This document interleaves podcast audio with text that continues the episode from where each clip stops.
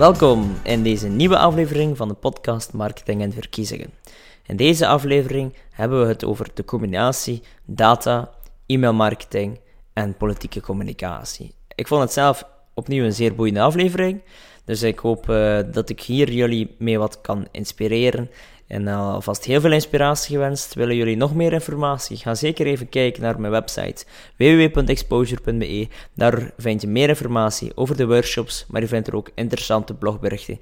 En je kan er gratis e-books downloaden over politieke communicatie, neuromarketing en sociale media.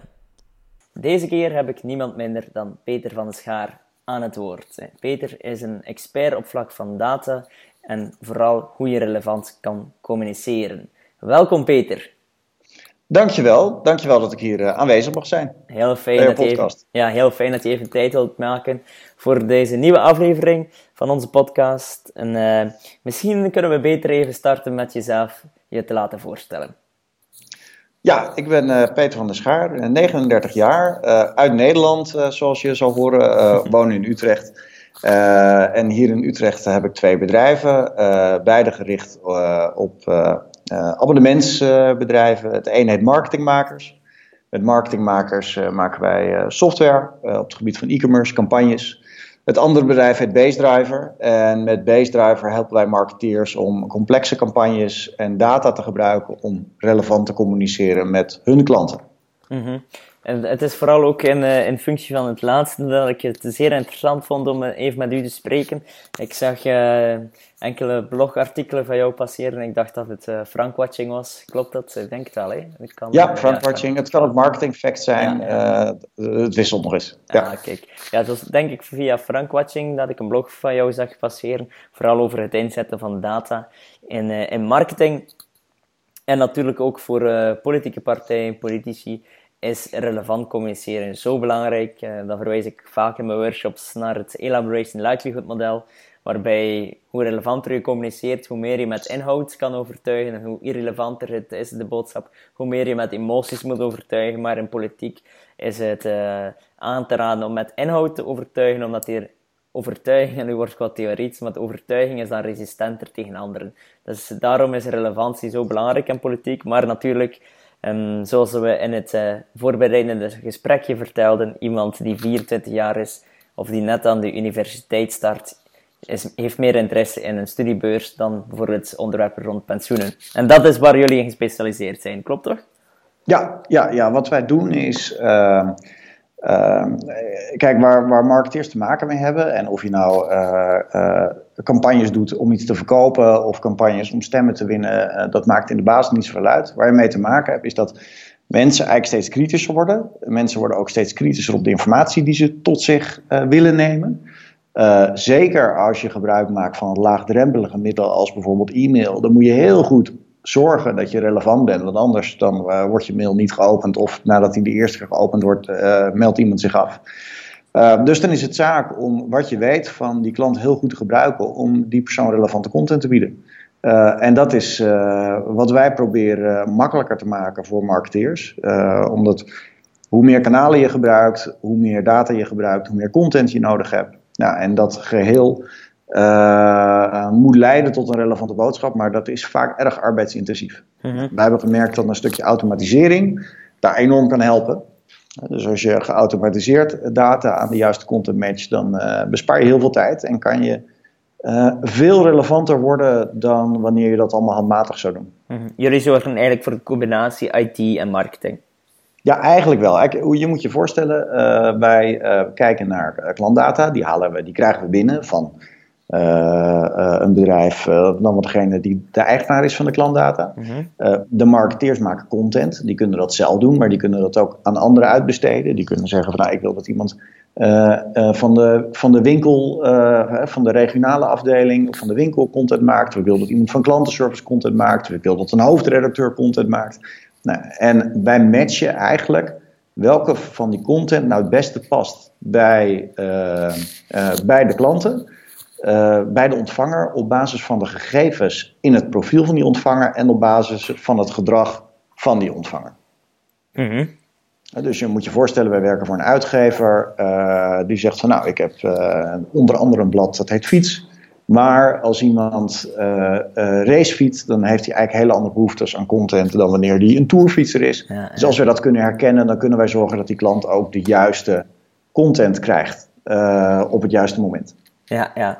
Ja, ik snap het. En, en die data die jullie verzamelen, gebruiken jullie dan interne data of gaan jullie bijvoorbeeld ook data gebruiken van, ja, je, je kan ook data kopen natuurlijk?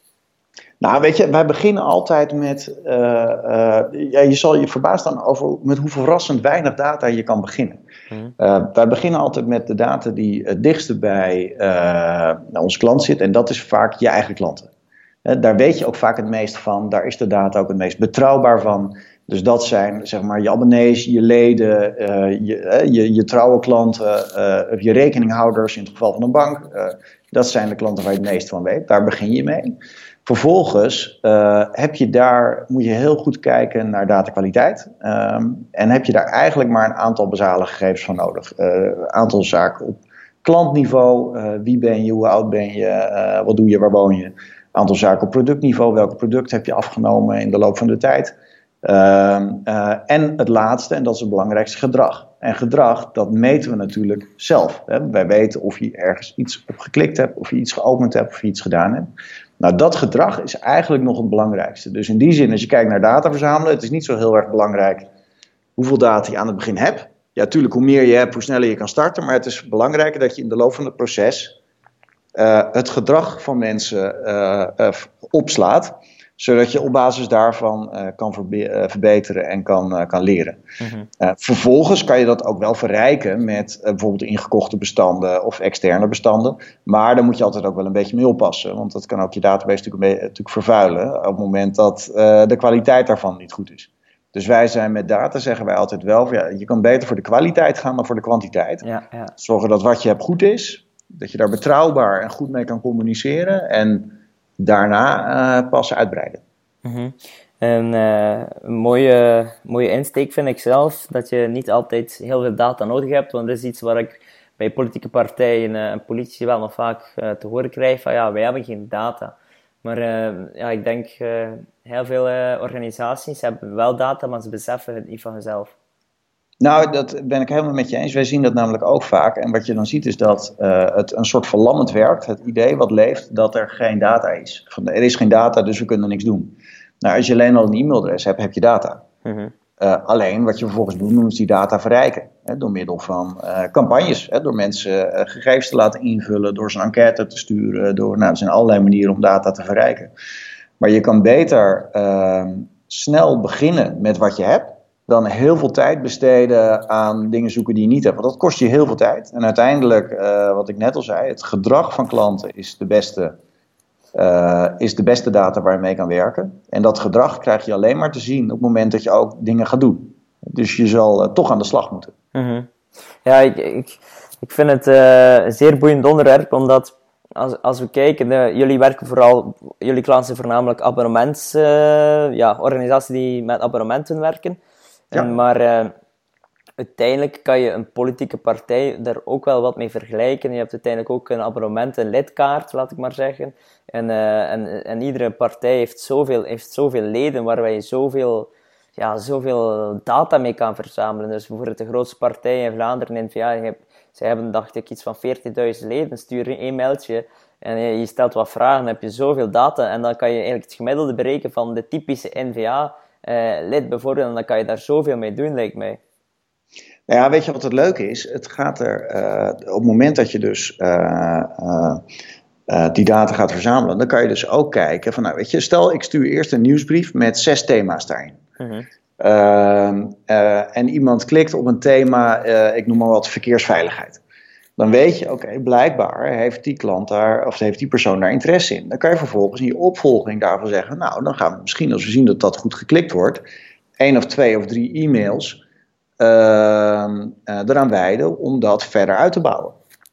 Uh, wij hadden ook een klant, uh, telecomprovider in Nederland, die, daar hadden we nieuws, een e-mail nieuwsbrief verstuurd en daar stond een artikel over wifi betrouwbaarheid. Nou, wat je vervolgens, dat werd ontzettend goed geklikt. Dus vervolgens hebben we gekeken, oké, welke groepen klikken er nou heel veel op die wifi-betrouwbaarheid? En dan kan je kijken van, oké, is er iets in die wijk aan de hand, waardoor ineens in, in die plek mensen daar heel erg in geïnteresseerd zijn. Andersom kan je ook kijken van nou, uh, moeten we misschien daar nog meer content over maken? Want blijkbaar is er heel veel interesse in. Zijn er nog meer dingen die we daarover kunnen vertellen? Die we dan aan deze mensen kunnen aanbieden? Dus het, het leuke van uh, mechaniek is dat je, je kan beginnen met heel breed zeg maar, uh, thematieken naar iemand te versturen. En op het moment dat je ziet van hé, hey, maar we zien dat deze persoon interesse heeft in een bepaalde thematiek, dan kan je daar verder op doorborduren door uh, daar meer informatie over te sturen, zodat hij daar nog betrokken over wordt. Op het moment dat je dan ziet van hé, hey, die interesse begint af te nemen, dan kan je weer wat breder gaan. Zeggen van nou, dan gaan we nu weer eens even een aantal nieuwe thematieken sturen om te kijken waar iemand in zit. Het is in die zin ook een hele goede manier om te peilen waar nou de interesses zitten. Weet je, want als je nou ziet dat massaal uh, op dit soort uh, uh, onderwerpen geklikt wordt, dan kan je daar dus wel wat mee in je hele communicatie. Absoluut. Absoluut. En zo, zo zagen we ook bij, bij die telecomprovider dat daar was in het begin was alles heel erg gericht op aanbiedingen. Koop nu dit, neem nu dat. Maar uiteindelijk aan het gedrag van de klanten zagen we dat er veel meer interesse was in echte content over help mij met mijn afstandsbediening en help me met, uh, uh, met mijn wifi en hel, eh, hulpgerichte content. Mm -hmm. nou, en als je dat dan weet, dan kan je dus daar ook heel gericht communicatie voor gaan schrijven ja. die aansluit bij de behoeften van die doelgroep. Ja, ja, absoluut. Ik maak even een bruggetje. Um, dan even misschien jouw mening daarover. Eh, want nu zou bijvoorbeeld een politieke partij kunnen zeggen van ja, oké, als wij een mailtje sturen naar onze leden, dan weten we dat we vooral onze eigen leden uh, aanspreken. Maar wij willen natuurlijk ook nieuwe kiezers, uh, nieuwe klanten, laat ik maar zeggen. Maar mijn inziens is, is vaak dat ja, je huidige leden je, je beste ambassadeurs of ook de beste voelsprieten kunnen zijn om nieuwe klanten te verzamelen. Is dat ook zo als jullie kijken naar abonnementen, uh, als je vooral gaat peilen bij de huidige abonnementen, om daar nieuwe inzichten te kunnen uit verzamelen, zodanig dat je nieuwe klanten kan genereren? Of... Ja, nou wat, wat sowieso altijd een hele belangrijke groep is, die uh, uh, altijd wordt vergeten, zijn de mensen die hebben opgezegd. Mm -hmm. Dus uh, je hebt een aantal hele belangrijke groepen in, uh, als je zegt ik wil nieuwe leden of nieuwe klanten of nieuwe abonnees. Nou, je bestaande groep, dat is natuurlijk een hele belangrijke groep. Die wil je behouden, die wil je gebruiken om meer bij te doen. Maar misschien wel een commercieel nog interessantere groep is de groep mensen die ooit hebben opgezegd. Dat zijn namelijk de mensen die wel in de basis interesse hebben in wat je aan het doen bent. Want ze zijn ooit lid geweest, maar ze zijn om een bepaalde reden weggegaan. En als je die mensen kan overtuigen om weer terug te komen, dan wel achterhalen waarom ze zijn weggegaan, dan heb je een, vaak een enorme bron aan, uh, aan uh, zeg maar prospects waar je al heel veel van weet, die al ervaring met je hebben en die je heel goed kan overtuigen om weer terug te komen. Dus uh, we noemen dat winback. Nou, dat is echt een van de belangrijkste middelen die, waarvan ik iedereen zou zeggen, ja, ga daar, ga daar nou mee aan de slag. Want er is veel makkelijker om iemand terug te winnen die ooit klant bij je is geweest, dan iemand helemaal nieuw aan te werven. Ja, ja. Dus in de, in de prioriteiten zou ik altijd zeggen: richt je op behoud van bestaande leden, mm -hmm. richt je op terugwinnen van leden die ooit lid geweest zijn. En daarna pas uh, ga je richten op acquisitie. Ja.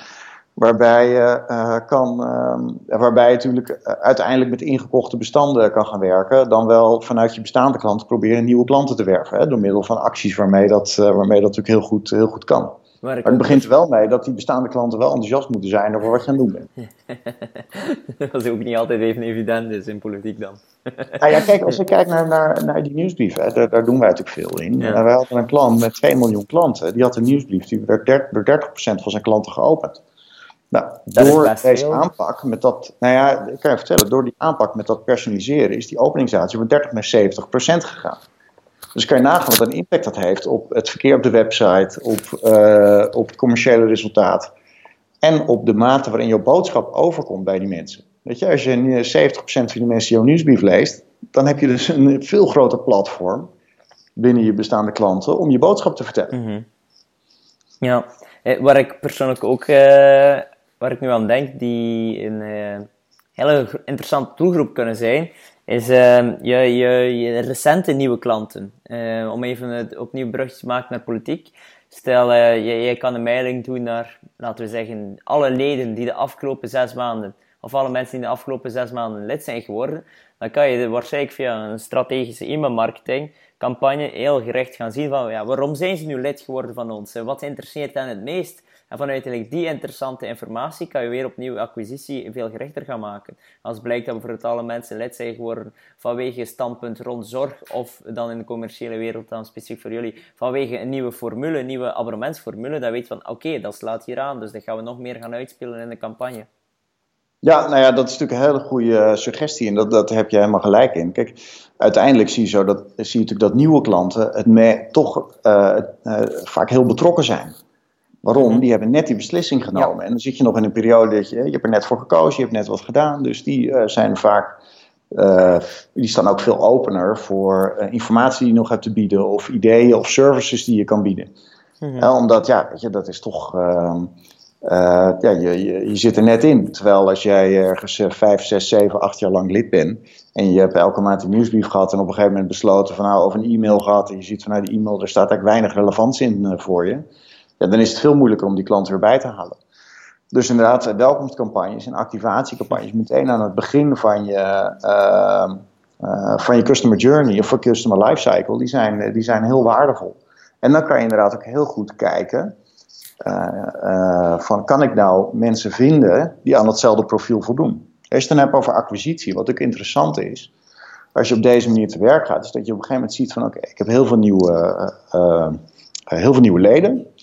En je, als je nou weet van oké, die leden zijn allemaal geïnteresseerd blijkbaar in het thema zorg. En ik weet ook dat die leden allemaal uit een bepaalde regio komen. Dan kan je dus heel specifiek met die kenmerken uh, de markt op gaan kijken. Kan ik nou bestanden kopen van mensen die voldoen aan deze kenmerken? Uh, of kan ik een tv-commercial starten of een online campagne starten gericht op mensen die voldoen aan die kenmerken? Dus als jij beseft wat er gebeurt, dan kan je natuurlijk heel gericht daar ook je andere communicatie weer op aanpassen. Ja, ja. Jullie, jullie werken vooral via uh, e-mailmarketing? Ja, nou ook andere wel kanalen, maar e-mail is wel dominant. Kijk, onze klanten gebruiken heel veel verschillende kanalen. Hè. Ehm, ze gebruiken ook overigens offline media, daar zijn wij zelf dan wat minder bij betrokken. Uh, onze klanten gebruiken post en callcenters, daar doen wij wel wat meer in ook. Ehm, zeker bij campagnes waarbij je zegt, nou je krijgt een brief en daarna wil je gebeld worden, of je krijgt een e-mail en als je die e-mail niet opent krijg je een brief, weet je, dat soort combinaties. Maar we zien wel dat e-mail is wel het meest dominante kanaal, want dat is natuurlijk ook het meest goedkope kanaal. Uh, in de verzending. En het is ook het kanaal wat het beste automatiseren valt. Mm Dus eigenlijk al onze klanten die starten wel met e-mail. En uh, een heel veelkomend voorbeeld is als je bijvoorbeeld gaat over verlengen van klanten. Dat je zegt van nou ik stuur ze eerst een e-mail. Als ze niet op de e-mail reageren stuur ik ze een brief. En als ze op de brief niet reageren dan ga ik ze bellen. Hè. Dan begin je met het goedkoopste kanaal. En vanaf daar probeer je de duurdere kanalen alleen maar in te zetten als, je, als het echt nodig is. En op zo'n manier kan je dan een hoop kosten vaak besparen in je marketingcommunicatie. Dus, uh, dus ja, veel van mijn voorbeelden zijn van e-mail. Omdat ja, dat, dat is gewoon het kanaal wat het meest automatiseren valt.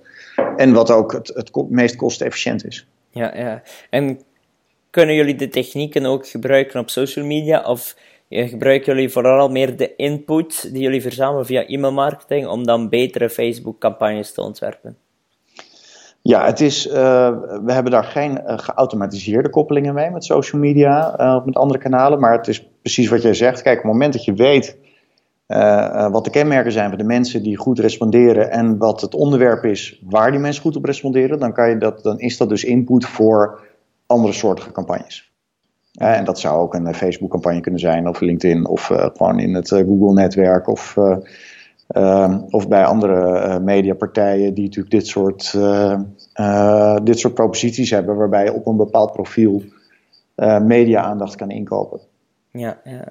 oké, zeer boeiend. En jullie, want mijn eerste vraag was, jullie gebruiken enkel interne data, daar, daarop antwoordde ja voornamelijk. Maar ik kan ook natuurlijk e-mail-marketing of e-mail, e-mailadressen kopen. hebben jullie het gevoel dat dat werkt?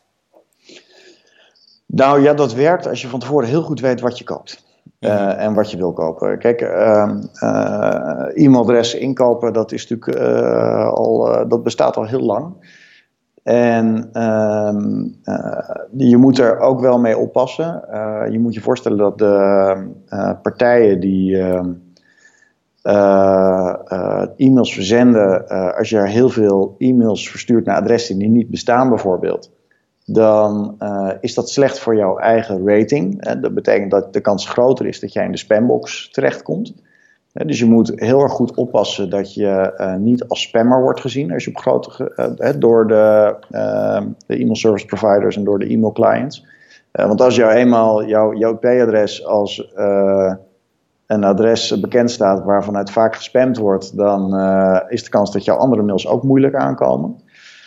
Ehm dus je moet er wel mee oppassen. Maar als je goed weet wat je koopt en gericht inkoopt op de kenmerken die je eh, wil en ook in de gaten houdt, uh, afspraken maakt over uh, of die adressen inderdaad bestaan en dat ze kwalitatief zijn en wat er daarvan over het algemeen geopend wordt, dan kan het goed werken. Ja. ja dan, en dan is, het, dan is het zeker een hele waardevolle aanvulling. Maar het is wel een waarbij je moet weten wat je doet, in alle eerlijkheid. Want nogmaals, uh, een bestand kopen en in je marketingmachine gooien en mailen maar. Dat kan ook uh, heel riskant zijn. Uh, want ja, je wil niet als spammer gekenmerkt worden. Nee, absoluut niet. Nee.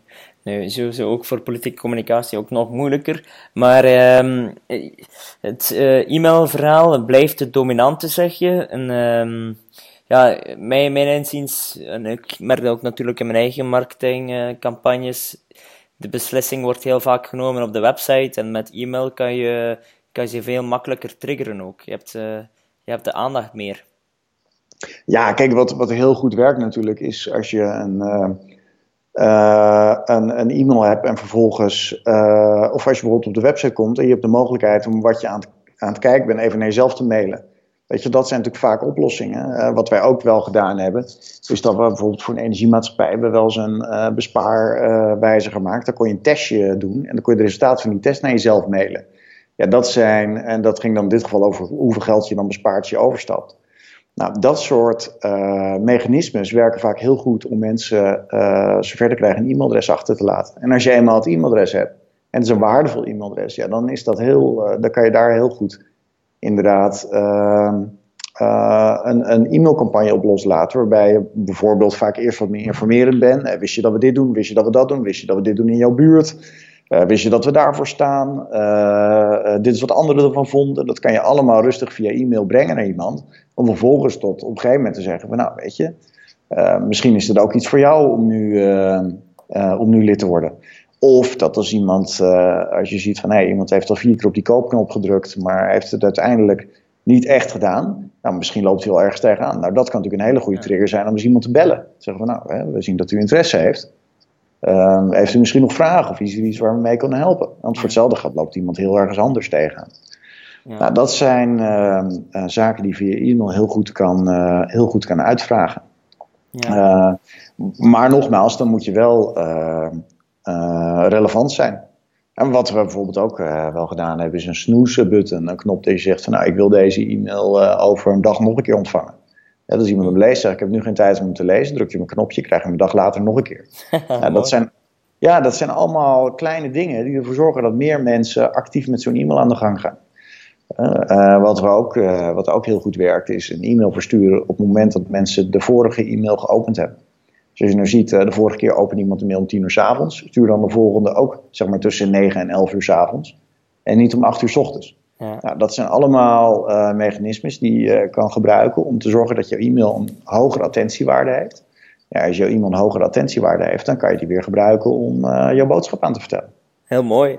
Heel, heel effectief ook. En uh, ja, die relevantie blijft ook, is gewoon zo belangrijk. Niet alleen de relevantie op inhoudelijk vlak, maar inderdaad ook gewoon wanneer kijken mensen naar mijn mails, wanneer hebben ze tijd, wanneer zijn ze vrij. En, en het mooie eraan is dat je nu niet inderdaad meer handmatig moet experimenteren, maar dat je het gewoon allemaal kan automatiseren.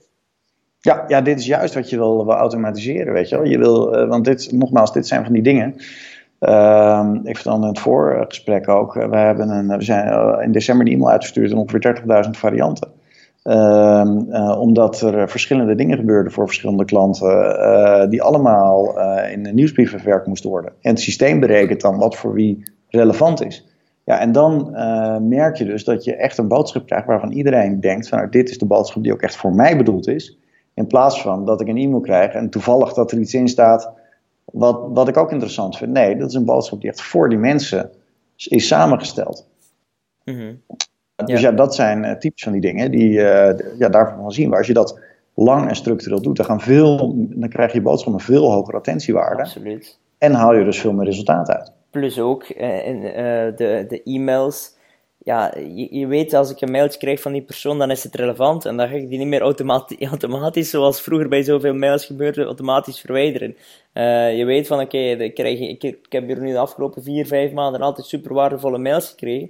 Ja, dan, dan kan je ook eens eenmalig een meer commerciële mail sturen. Dan is het minder erg om, uh, om een commerciële mail eens te sturen, omdat je de eerste keer zoveel relevante waarde hebt gegeven.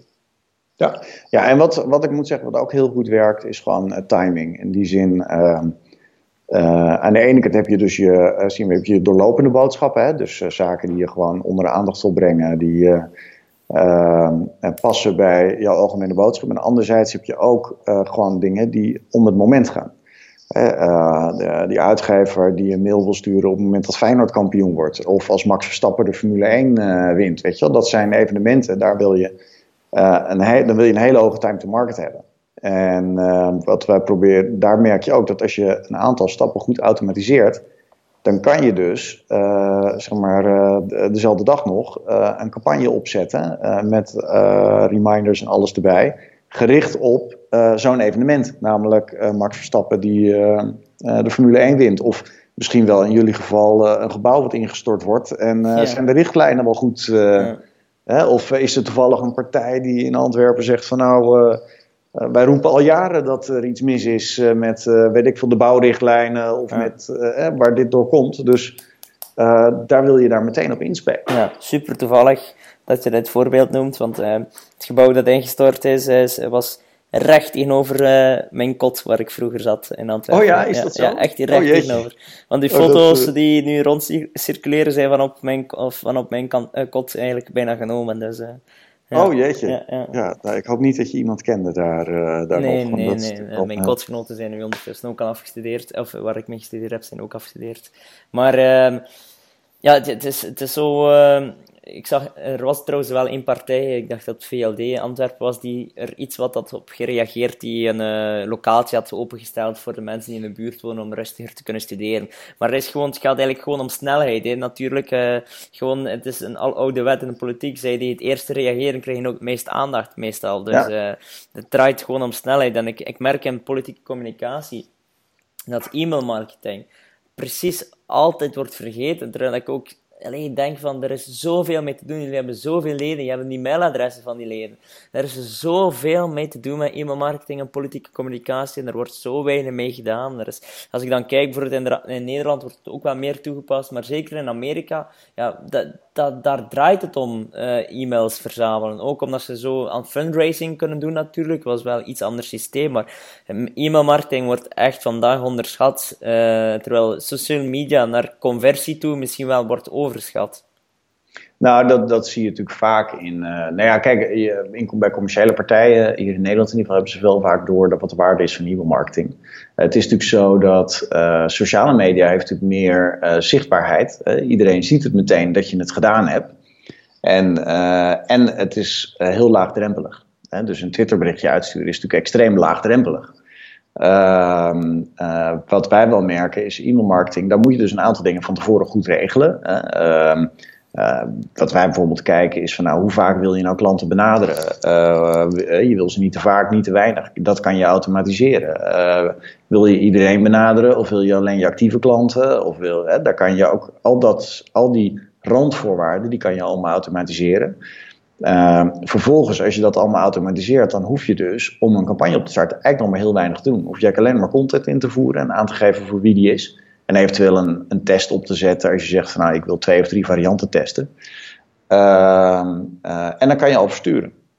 Mhm. Dus als je kijkt naar e-mailmarketing, vaak zien wij dat uh, bedrijven geremd worden doordat ze te veel werk vinden. Uh, ze moeten gewoon te veel tijd besteden, ze weten niet precies hoe het moet. Die systemen zijn vaak een beetje technisch. Ja, en als je dat weghaalt, dan ziet men ineens van, oh ja, ik kan eigenlijk heel makkelijk een e-mail op een B sturen. En daar wordt hartstikke goed op gereageerd. Ehm, en waarschijnlijk heb je daar veel, meer, veel meer waarde aan. Mhm. omdat je mensen benadert die interesse hebben en die ook nog eens voor jou als zij goed jouw boodschap kennen, als ambassadeur voor je op kunnen treden. Ja, absoluut. En ook met gewone ja, potentiële leden die, die, die twijfelen, als je hen vooral kan ja, benaderen met boodschappen waar ze zelf interesse in hebben, ja, dan ja, is gewoon relevantie is zo belangrijk. Ja, en, e-mailmarketing is, is, is, is daar zo'n handige tool in. Maar ja, als ik het in mijn workshops heb over e-mailmarketing, dan, dan, dan denken ze altijd aan de standaard nieuwsbrief. Maar daar is het al lang niet meer. Hè. Nee, maar je moet je voorstellen, stel jij hebt uh, om de een of andere reden vanuit je familie of wat dan ook inter bovengemiddeld interesse in zorg. En je maakt je zorgen of je dat nog wel kan betalen volgend jaar. En uh, je krijgt vervolgens een e-mail uh, waarin uitgelegd staat hoe dat precies zit. En daarna krijg je nog een e-mail waarin staat wat er moet gebeuren om dat te veranderen. En je krijgt een aantal e-mails specifiek over het onderwerp wat jou interesseert. En vervolgens uh, lees je er ook bij van ja, weet je, maar om dit voor elkaar te krijgen moet je wel lid worden, stemmen, noem het maar op wat er moet gebeuren. Mhm. Dan heb je een hele andere uitgangspositie en een heel ander beeld ten opzichte van uh, die handeling. Dan wanneer je gewoon een nieuwsbrief krijgt waarin staat: uh, klik nu hier en word alsjeblieft lid. Nee, je moet de mensen eerst wel een beetje warm maken daarvoor.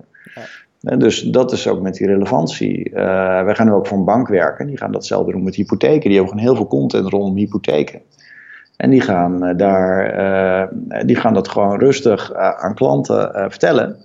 Ja, en dat kan omdat ze weten wie wat gehad heeft, waar mensen op geklikt, wat mensen gedaan. Dus dan kan je heel relevant aan mensen daar informatie over geven om vervolgens te komen tot een verlenging dan wel een, een nieuwe aanschaf van, van zo'n hypotheek. Ja, plus het lijkt ook veel meer waard dan het is, want zoals nu net bij de bank ook, is dat ook hetzelfde in politiek. Zij in politieke, politieke partijen, politici, zij zitten op een berg content. Eh, de studie, studiebureaus die, die genereren zoveel. Er worden zoveel persberichten opgemaakt, er worden zoveel initiatieven gemaakt. Er is een berg, eh, wat zeg je, een, een, een Kilimanjaro aan content uh, bij partijen beschikbaar. Maar er wordt altijd maar gewoon nog gedacht aan het klassieke persberichtje, terwijl er nu misschien wel al eens wordt getwijfeld over, ja, kunnen we het ook op social media plaatsen? Maar uh, ja, het is, zo, het is zo jammer dat er, er zo weinig wordt gedaan met, met, met e-mailmarketing, terwijl ja, er echt wel markt voor is, denk ik.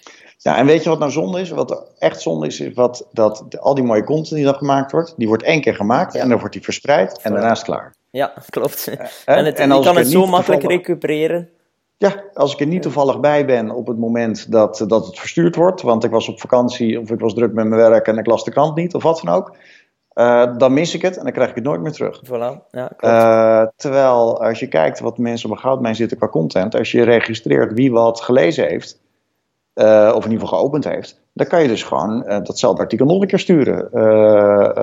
gewoon, of als iemand net een nieuw lid is, ja, weet je wat heel goed werkt, is uh, gewoon iemand de beste gelezen artikelen van het afgelopen jaar sturen. Mm -hmm. mits ze nog uh, actueel zijn en niet uh, gedateerd, zeg maar. maar dat werkt hartstikke goed. Dat is hartstikke relevante content. Die heb je al gemaakt. Daar hoef je nul moeite voor te doen. En gaat er gewoon geautomatiseerd uit. Ja. Kijk, je moet het ook zoeken in e-mail marketing. En dat soort dingen. Je makkelijk kan automatiseren. En super relevant zijn. Mm -hmm.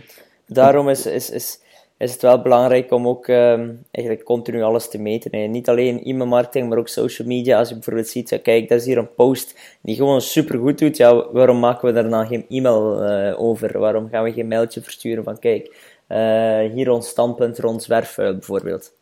Ja, nou ja, dat is natuurlijk, eh, ja, dat, dat klopt. Je hebt helemaal gelijk, weet je. Je zal toch uh, moeten weten wat er goed werkt. En ook wat er niet werkt. Ja. Wij hadden een klant, en daar zagen we dat bepaalde klantgroepen heel ontevreden waren. Dus we meten dan uh, cijfers. Hè. Mensen kunnen een uh, waardering geven aan, een, uh, aan hun e-mail.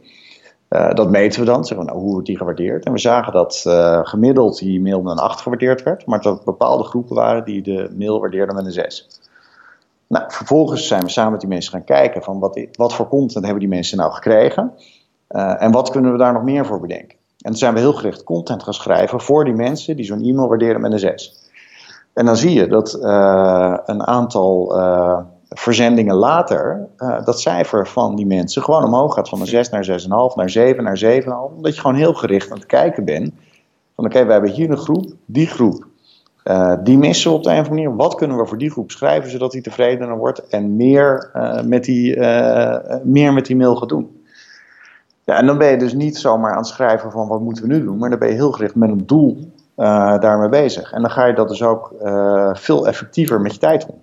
Ja, oké, heel mooi. Ik denk, Peter, dat we helaas weer zullen moeten afronden, want ik vond het op zich weer uh, heel boeiend en ik ben er rots van overtuigd dat de luisteraars ook heel wat inspiratie hebben verzameld. En hoe kunnen de mensen jou best contacteren als ze nog wat meer informatie willen? Sowieso maken we hier ook over een blogberichtje. Kunnen ze ook op Exposure nog eens in exposure.be nog even alles herhalen. Maar hoe kunnen ze jou nog contacteren? Ze kunnen altijd even een, uh, mij opzoeken op LinkedIn. Uh, Peter van der Schaar op LinkedIn. dat komt goed. Of gewoon even een e-mail sturen naar peter.basedriver.com. Voilà, Peter, ik, ik eindig altijd een aflevering met de super of power tip. En wat is jouw power tip voor politici als ze de volgende campagne willen starten, die ze trouwens al hadden moeten gestart hebben. je hebt veel meer data al dan je denkt. Ja. Begin gewoon met wat je hebt uh, en ga dan uitbouwen. En ga niet zitten wachten totdat je alles in kaart gebracht hebt. Dat duurt veel te lang. Mm. Oké, okay. onderschat niet de hoeveel data die je nu al beschikbaar hebt en wat je ermee kan doen. Ja, precies. Perfect. Peter, nogmaals dank en uh, nog een fijne namiddag. Helemaal goed, jij ook bedankt en succes met je podcast. Dankjewel, ciao. Dit was de nieuwe aflevering van de podcast Marketing en Verkiezingen. Ik hoop dat jullie het ook zeer boeiend vonden. En als jullie nog meer informatie willen, dan kunnen jullie altijd even een kijkje nemen op www.exposure.be. Daar vinden jullie blogberichten en gratis e-books over neuromarketing, politieke communicatie en sociale media. Laat ook gerust even weten wat jullie van de podcastafleveringen vinden. Dat kan via iTunes of Soundcloud. Ik zou het zeer boeiend vinden om jullie reacties even te horen. Jullie kunnen ook meer informatie krijgen over de workshops via een simpel mailtje reinoud.exposure.be. Tot de volgende